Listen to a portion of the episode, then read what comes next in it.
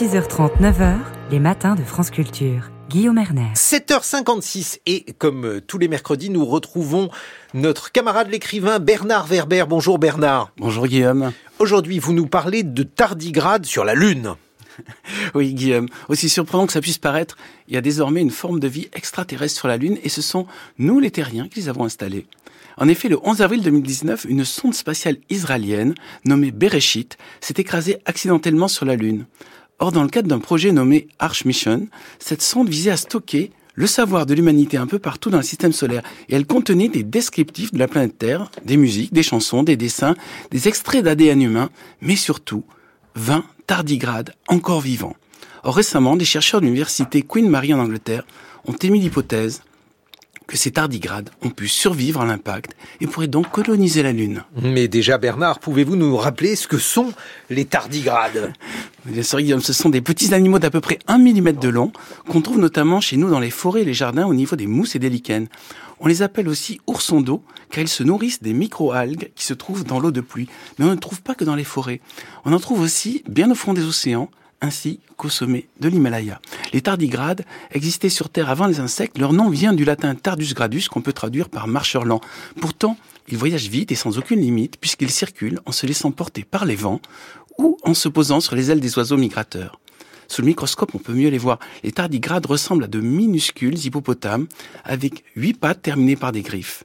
Ils ont deux yeux, un système nerveux avec des neurones, un système digestif avec un intestin, une bouche placée à l'extrémité d'une trompe rétractile. En fait, ils sont assez mignons. Il existe même des peluches qui leur présentent et qui ont beaucoup de succès auprès des enfants. Bon, quand même, Bernard, les conditions de survie sur la Lune sont, comment dirais-je, difficiles. Alors, comment ces animaux peuvent-ils résister?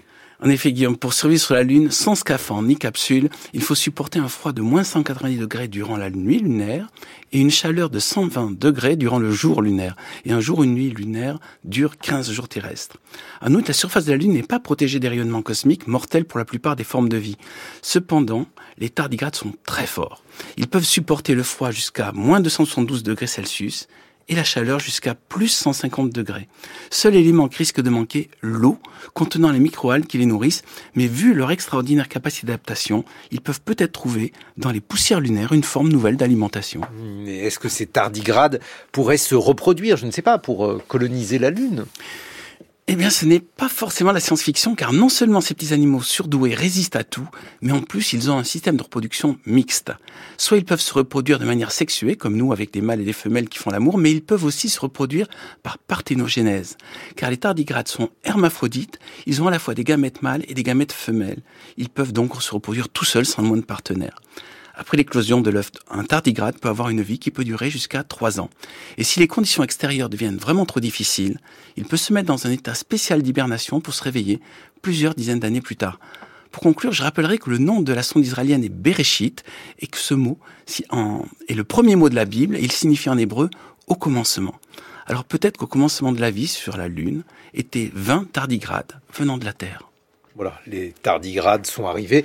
Les premiers, merci beaucoup Bernard Werber euh, pour ce biais. Dans quelques instants, nous retrouvons l'écrivain et l'historien de l'art euh, Thomas Schlesser, Les yeux de Mona. Son roman est publié aux éditions Albin Michel. En attendant, il est 8 heures sur France Culture.